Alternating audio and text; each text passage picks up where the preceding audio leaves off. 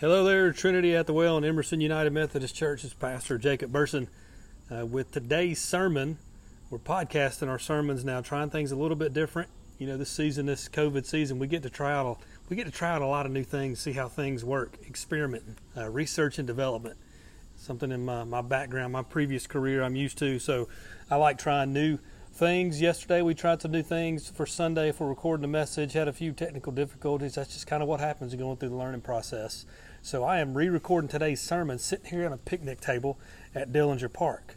So I am in a great spot. I'm in a cathedral right here covered up with some massive, big old tall pine trees. So I feel right at home. I feel just fine sitting on this picnic table, uh, imagining that you're sitting somewhere similar right now, listening to this podcast, this sermon, sitting in traffic, wherever you find yourself. Just glad that you're listening today. So we're going to be, this is our last Sunday in the book of Mark. So, shocker, we're in Mark. This is our 12th Sunday in this series, this Come Follow Me series from the book of Mark. So we'll be in Mark chapter 16 today, verses 1 through 8. Mark 16, verses 1 through 8, if you want to follow along. Verse 1 says this As when the Sabbath was past, Mary Magdalene, Mary the mother of James, and Salome bought spices so that they might go and anoint him, anoint Jesus. And very early on the first day of the week, when the sun had risen, they went to the tomb. When they and they were saying to one another, Who will roll away this stone for us from the entrance of the tomb? And looking up, they saw that the stone had been rolled back. It is very large. And entering the tomb, they saw a young man sitting on the right side, dressed in a white robe, and they were alarmed. And he said to them, Do not be alarmed. You seek Jesus of Nazareth, who was crucified. He is risen. He is not here. See the place where they laid him? But go tell his disciples and Peter that he's going before you to Galilee. There you will see him, just as he told you. And they went out and fled from the tomb, for trembling and astonishment had seized them, and they said nothing to anyone, for they were afraid. This is the word of God for the people of God. Thanks be to God. So this is our last our last message in this series, this Mark series, Come Follow Me series, where we were looking at the book of Mark and the way Mark writes his gospel of giving us the examples that Jesus set place in his life, the way that he lived um, as as the Messiah, the way he performed his earthly ministries. We, many key key themes we learned in this series over and over again. We learned how the kingdom of God elevates the marginalized, protects the vulnerable folks, and finds its strength and weakness. Uh, through following Jesus, we learn to live in His kingdom and live as previews of the coming glory that that, that comes with, with Christ's return. We learned that Jesus was rejected in his own hometown, that Nazareth missed out on the ministry of Jesus. They had limited vision. They couldn't they knew the history of Jesus, but their vision was limited of him. They they they could just could not believe that he was the Messiah. Even though they saw the miracles and heard the stories, uh, they couldn't believe it. So they missed that opportunity. We learned that great opportunity usually comes to us looking like great opposition that to be a part of the move of God usually means we must give up the familiar and that we got to pursue the impossible and the unpredictable. That's just the way it goes in this life. We learned that if we want to find God, if we want to find Jesus today, that He can be found. We were given that uh, very specific instruction, direction that you want to find Jesus today. He can be found when we care for the forgotten, the abandoned, the broken, the sick, and the left behind. That if we want to be great, that we must be last. It's totally counter to the world that we live in. Do you want to be great? We have to humble ourselves and be a servant. Be a servant for the people who have been abandoned, forgotten, and neglected, the homeless and the sick. We learned in this series that to be a Christian means that we must bear fruit, that we have no other option than to bear fruit in our lives. We learned about the fig tree that Jesus cursed that should have had some kind of figs there not the fully ripe figs, but some kind of fruit, and he cursed that tree. And just like that fig tree, us as believers, we are supposed to bear fruit. And that fruit is the fruit of repentance, the fruit of abiding in Christ, and the fruit that when people see us and live life with us, that they will know us by our works. They will know us by the love that we show each other, and they will know us by the love that we show the community and the world that we live in. Yep, that's the kind of fruit that we're supposed to bear. But what I love about Mark's gospel, here we are in chapter 16, is this is a cliffhanger gospel. The Mark's gospel is. Chapter 16 ends, and that's the end of the book of Mark. It ends with the women running away afraid from the tomb, terrified, scared to death. Jesus is not there, and they leave the tomb scared. I love those cliffhanger shows we had in the 80s. I grew up, I'm a kid born in the late 70s, grew up in the 80s, the sitcoms of the 70s, 80s, and 90s.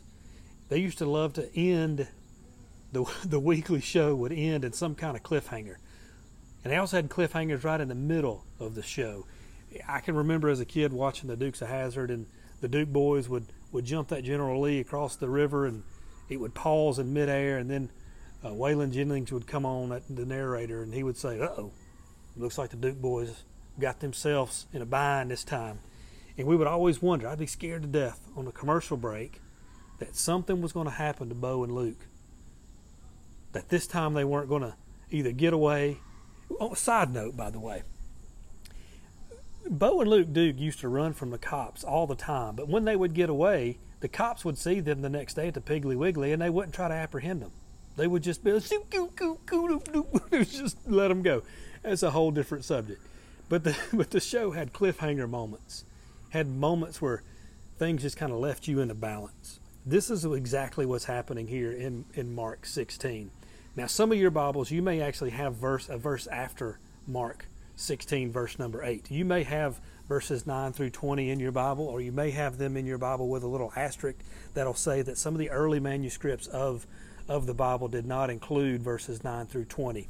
And that's because a lot of the early believers uh, and uh, early biblical theologians just couldn't come to grips that Mark ended his gospel in the cliffhanger moment, that, that Mark didn't get to telling us and showing us the resurrected Jesus.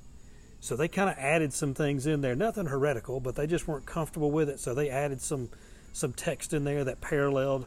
Uh, if you've ever heard of commentaries, they basically added a commentary based on the other texts. So it's not that it's heretical; it's just that Mark intended to end his gospel on verse number eight. The early manuscripts that we have, the earliest ones we have, don't include verses 9 through 20. Mark wanted us to end in this cliffhanger moment. Mark, his entire gospel was about the way Jesus lived his life, and he pointed to the cross and everything. Mark constantly pointed to the cross in the life of Jesus, and this is what he did with his gospel, ending in this cliffhanger moment. He left it there with the empty tomb so that we had to come to grips with who Jesus was that we had to continue on with the story, that it was a time for us to pause and think. Or like you see so many times in Psalm, it says Selah, just to sit and think in the moment. This, this text is interesting because this story is interesting because of the significance that it puts in this moment in, in world history that these women were there for this last scene in the book of Mark. These women who would not have been considered important in the world in the day of the time, not just in the Jewish world, but in the pagan community. These women are here in this very important moment. This is just another one of those examples of the upside down kingdom of God. That first, that to be great, that you've got to be last, that up is down and down is up. And here are these women coming out of the woodwork after seeing their Savior, their Lord, seeing Jesus captured beaten, tortured, crucified, and killed, and here they are present in the moment. It's interesting in, in the chapter before, in Mark chapter 15, Mark mentions them by name again. He says that Mary Magdalene, Mary the mother of James and of James the younger and Joseph, and Salome, he says that they were they were there, that they were there and present um, for Jesus' crucifixion. And then in the next chapter, he mentions them by name again Mary, Mary, mother of James, and Salome. He says he mentions them again. Very significant for them to be mentioned for two back to back, two back to back chapters. It means they were important. It means that they mattered.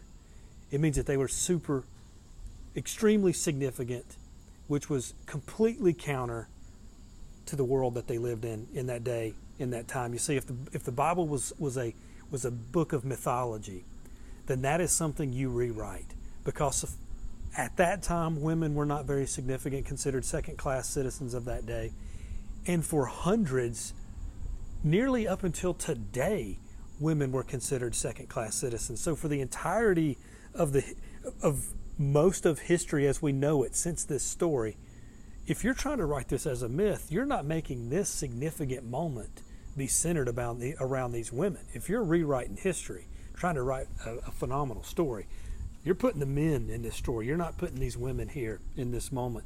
But this is exactly what Mark does. It's that upside down kingdom of God at work once again. Mark is emphasizing the importance of these women. He intends and is intentional to, to let us know that they're disciples, followers of Jesus, right there along with the 12 apostles, that they are right there with them through all of these difficult moments, the upside down kingdom of God, that God is too big for there to be small people. God is too big for there to be small people. This massive moment, this could have been Peter or James or John, but it's these women. They see the tomb first. Mary and Mary and Salome. They see the tomb empty first. You know, it's really easy a lot of times in our life to overlook the small people, and not think about the small people think we, we overlook them in our jobs, we overlook them at school, we overlook them in our churches. If you're in church leadership, it's easy to overlook the people who do a lot of the work behind the scenes and not consider th- them just as important. You know, in football, a lot of times, and you know, we'll, there's this um, comparison all the times that the, the quarterbacks and the running backs get all the glory and that the linemen are forgotten about that's true to a point. It's true to a point until you start coaching sports or coaching football or getting involved, and then you you, you know how important the linemen are. People may say people may say that the the linemen are forgotten about, but I need you to go ahead and go check out some of those paydays some of these left tackles are getting in the NFL. But a lot of times we forget about the small people. We forget how important they are. You say God is too big. God is too big for there to be small people. A lot of times we overlook small people because we try to elevate ourselves. We think ourselves we think of ourselves as being small. So we will reach and try to maybe sometimes create leadership opportunities just so we can have a leadership position. So we chase that title.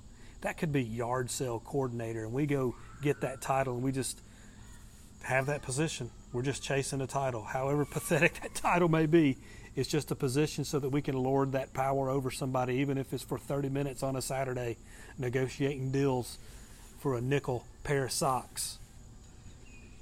We do that a lot of times. It's really, you know what the easy game to play is? An easy game to play is to compare your strengths to somebody else's weaknesses. That's an easy game to play. I can win that game all day long. When I take what I'm really good at or what I am, air quotes, semi powerful at, and I, I weigh that to somebody else's weaknesses, it's really easy to elevate myself and try to make somebody else look small. I don't know why we tend to do that sometimes. We do that in gossip. We talk about folks where they're weak, try to make them feel small, look small, try to elevate ourselves and our insecurities. Listen, God is too big for there to be small people. We try to elevate ourselves to be great. And there we go again, putting people last. Haven't we learned anything in any of this? That last is great and up is down in God's kingdom. God is too big for there to be small people. Just thinking about this image of these women walking to this tomb, the scripture says that Sabbath had passed. So Sabbath had passed. They had to go buy these spices to help prepare Jesus' body for burial so that the, the smell wouldn't be so bad. So that, you know, it's just what they did. It was tradition, it was customary at the time. That was just the funeral home of the day. And the scripture says they waited till Sabbath the Sabbath had passed to purchase the um, the spices, and they had to because the stores weren't open. I know if you remember back in the day, on Sundays, town was pretty much shut down on Sundays. You really couldn't get a lot done other than go eat maybe at Ryan's or Morrison's or whatever cafeteria buffet place that you used to go eat at on Sundays. And this is kind of that same situation. They had to wait for the Sabbath to be over so that they could go purchase the spices, and they're walking towards the tomb, and I can you can almost visualize them walking on that path and they're in uh, they're depressed jesus is dead and then they walk up to the tomb and the stone is rolled away i mean just think of that conversation think of them chatting with each other and talking about that moment think of what they what they've seen you know they kind of walk up on the tomb and the day that jesus was was buried in the tomb when the wealthy Joseph donated his his tomb to have Jesus buried in, you know, maybe they thought they were lost. Maybe they were arguing with each other, like, "No, nah, we made a wrong turn back there by that bush. This this tombstone is rolled away." And you can think about that discussion. Then they start talking about the day of Jesus' death, and they're like, "No, I remember. I remember we walked down that path. I can remember crying and these tears here in this place, and now." I can't believe the stone is rolled away. We were trying to figure out how we were going to roll the stone away. Now the stone is rolled away, and they've got to be scared to death in this moment they have to already be terrified because if people find out that the stone is rolled away, what are they going to do? There's going to be an investigation on these women. They're the first ones on the scene. Jesus' body is not in the tomb. They peeked in, they could see from a distance. His body was gone. Maybe in that moment they thought for just a second, maybe we should just roll that stone and cover the tomb back up and act like we never saw anything here. If we could just cover that tomb back up, if we could just roll that stone back in front of that tomb, Jesus is dead Let's just go back to the lives that we used to live before he before we got involved in his ministry. We used to just live our life. You know, things we've seen some great things in his ministry. We've seen the miracles he's performed. We've he, we've he's taught us some some great lessons, but he, he's dead now. Let's just roll that t- stone back over, cover up that tomb, and let's just go about our life. You know, a lot of times we think that too in our faith journey. A lot of times we'll think that we need to if we could just forget what we've heard about Jesus and forget what we've heard about God, and we can just close that off, close that tomb in our mind, and get back to life just living, not being present in the moment or thinking about a creator God and the whole universe who's provided so much for us. And we'll try to close that piece off when we struggle in faith, when we struggle in belief. But then something always happens, doesn't it? A sunset or a sunrise will come up, and it's just too dang pretty to not believe that there is a creator out there. And we're reminded of God's love in that moment. Or maybe it's that newborn baby when they grab a hold of our finger. And all of a sudden we're reminded that warmth, that blanket of God's kingdom just kind of wraps around our soul and we just feel the presence of God in that moment. And we do that. And we're reminded and we're drawn back in and that, that stone is rolled away from that tomb and that's where these women were in this moment. They stepped into the tomb. The scripture says they stepped in and they saw a man sitting there. An angel was sitting there in the tomb. They saw the, the stone had been rolled back and they thought, man, we should, ladies, we should probably take a look, see what's in there. And the scripture says in verses 4 through 6 that it was entering the tomb. They saw a young man sitting on the right side dressed in a white robe and they were, they were alarmed. I would be too, walking into a, a tomb looking for a dead man and there's an alive man sitting there that's not the dead man, and he's he's an angel in glowing white apparel. The angel says to him, "Do not be alarmed." Yeah, that's easy for you to say, angel. He says, "Do not be alarmed. You seek Jesus of Nazareth, who was crucified. He is risen. He is not here. See the place where they laid him." See, this angel is he's looking at these humans, and he's all the angels are always looking at us like, "I wish y'all would just get it together." And he says this phrase, "He is risen." Now, I don't know if you grew up in church, but if you grew up in church at Easter time, we'll have, we kind of do this thing in churches where a pastor or leader, somebody in the church will announce, He is risen, and the church will respond, He is risen indeed. And we'll say that He is risen, He is risen indeed. And we'll say that, and it's kind of a rallying cry for us at Easter time. And you know, we didn't we didn't walk with Jesus during his ministry. We weren't alive with Jesus, and we, we're easy to recant that statement. He is risen. He is risen indeed. And here it is for the first time in human history, uh, in in uh, in Mark 16, uh, verse number six. This angel says that he is risen. He is not here. He he says it in this moment. He is risen. And these women who lived life with him, they saw the miracles. They they walked with Jesus. They were there. They saw all this happen. They were with him and their response is not to celebrate he is risen indeed. Their response is to run in fear, struggling with their faith in this moment, this cataclysmic moment. You know, if I'm rewriting history, if I'm writing a myth right here, that's not how I write this story. I don't write their response to say that they ran in fear. Say, if I'm writing this, I, I say that they jump up in the tomb and celebrate with the angel, and the angel whisks them away to meet Jesus. He is risen, and they run in terror, struggling with faith. It's kind of comforting to know that, to know that these people who lived with Jesus can struggle with faith, because I know I struggle sometimes. I know sometimes things aren't working out the way I think they should work out, and I wonder if, God, are you really around? Where can I find you? And this is where they are in this moment. Mary, are you sure the tomb is empty? They peeked in. It's not there. The angel is there. And the angel then tells them, Go tell his disciples and Peter that he is going before you to Galilee, and there you will see him, just as he told you. I love that he says it like that. I love that he says, Tell the disciples and Peter. He calls Peter out because during the crucifixion, Peter had denied Christ just as Jesus predicted that he would. And Peter, you know, Peter being one of Jesus' closest men, that he was depressed that Jesus was dead. He felt like he had betrayed Jesus in the moment. And here he is, man. Here he is being called out. This angel saying, Go check on the disciples and go check on Peter too. And let him know that he's gone before you, that Jesus has gone before you to Galilee, and that you're going to see him. And then he adds this comma right after the comma. He says, "There you there you will see him in Galilee." He says, "Just as you just as he told you." I love that he adds that as like a almost like a smart aleck reminder. Like, listen, Jesus told you three times just in this book of Mark that he was going to be captured, he was going to be tortured, crucified, killed, buried, and on the third day he was going to rise and go and meet you in Galilee. He's like, he told you this. He's like, you will there you will see him in Galilee just as he told you. It's unbelievable. Jesus told them all of this. He told them what was coming, and they weren't listening to him before. Before, when he told them, all they talked about with each other was they just talked to each other about how uh, who was going to be the, the greatest when Jesus left. Kind of like when Michael Jordan left the Bulls, the Bulls arguing about who's the greatest player on the Bulls. This is even bigger than that. But Jesus said, Listen, I'm going to be captured. I'm going to die and rise again. It confused them, and they just argued about the disciples, about who was going to be the greatest when Jesus is gone.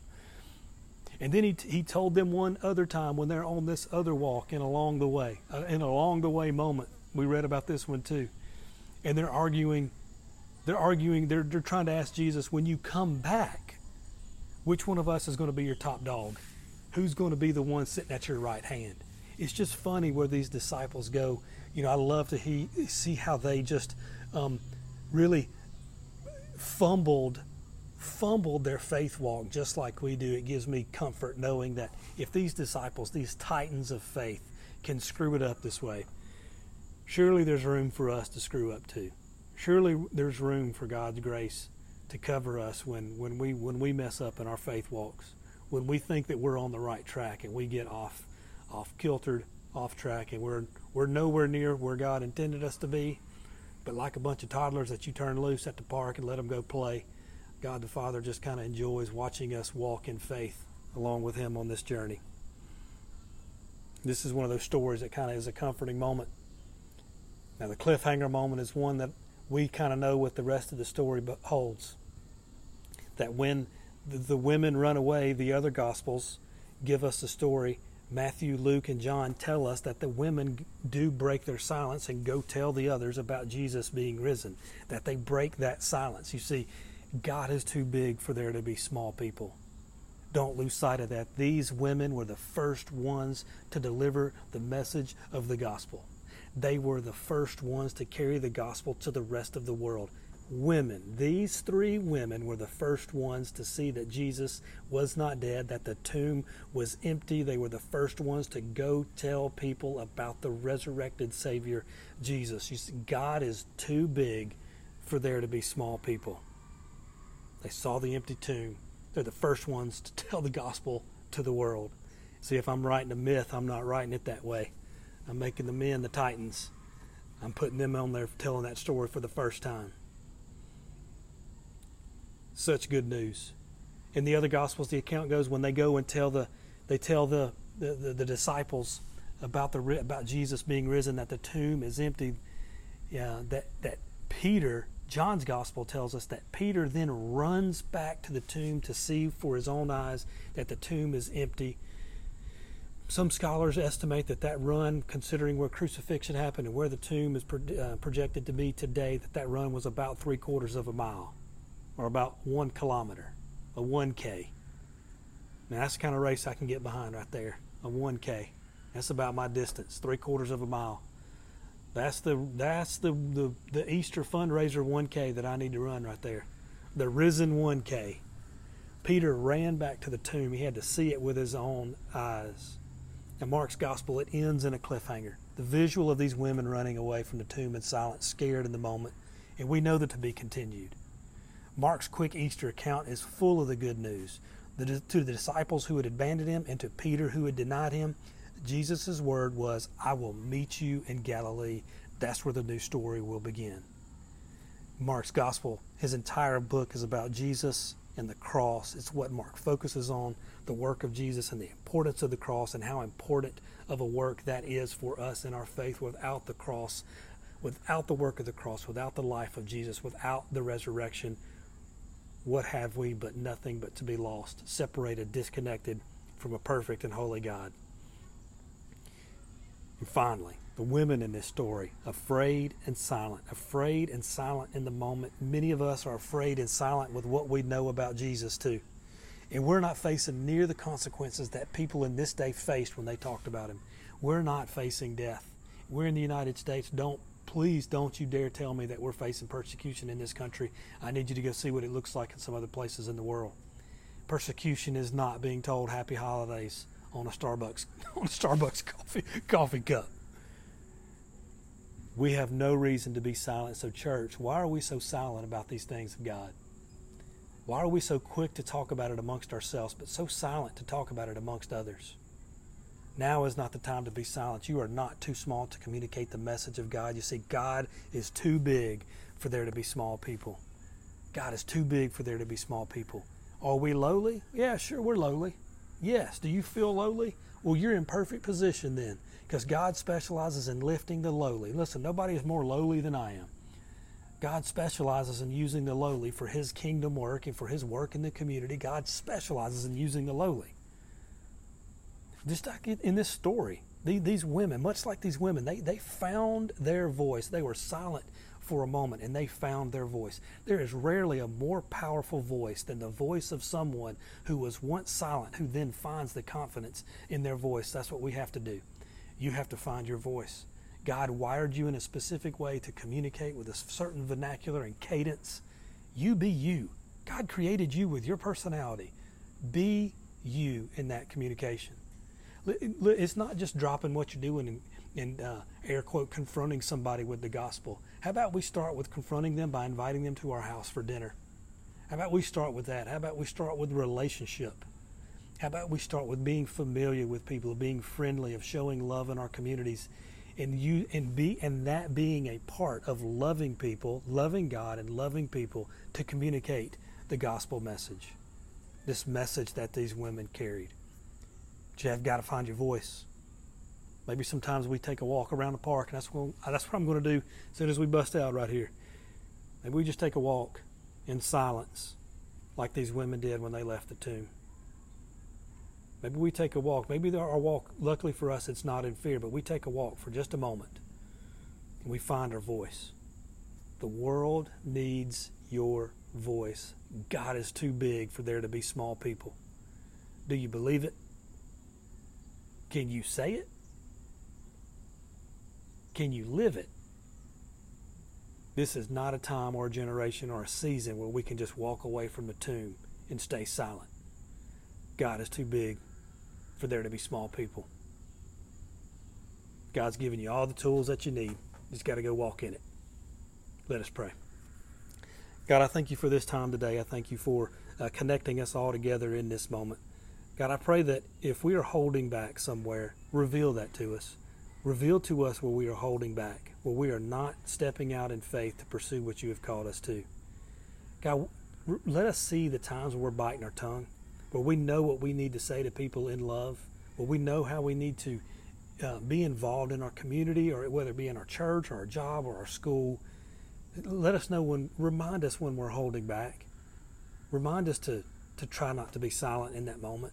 Let us see where we could speak up a little bit more not in a confronting way, in a loving way, in a way that shows we have true concern. Let us have true concern. Let us remember to care and love for the forgotten, the abandoned, the broken, the marginalized, and the left behind. God, let us see where we can step into unknown situations, the situations we're not really sure about, but let us step into those situations knowing that we have the power of you with us. God, I pray if we if, if, if I pray we if we could not fail, what small baby step would we take today? If we knew we could not fail because you're there to pick us up, that our failures are really just learning experiences, God, show us the steps, no matter how small, that we need to take today to be to find the voices that you have given us. Lord, we thank you for the voices. We thank you for the community you've put us in and the life you've given us. It's in your name we pray. Amen. Y'all have a great week. Thank y'all for listening to the podcast. See y'all next time.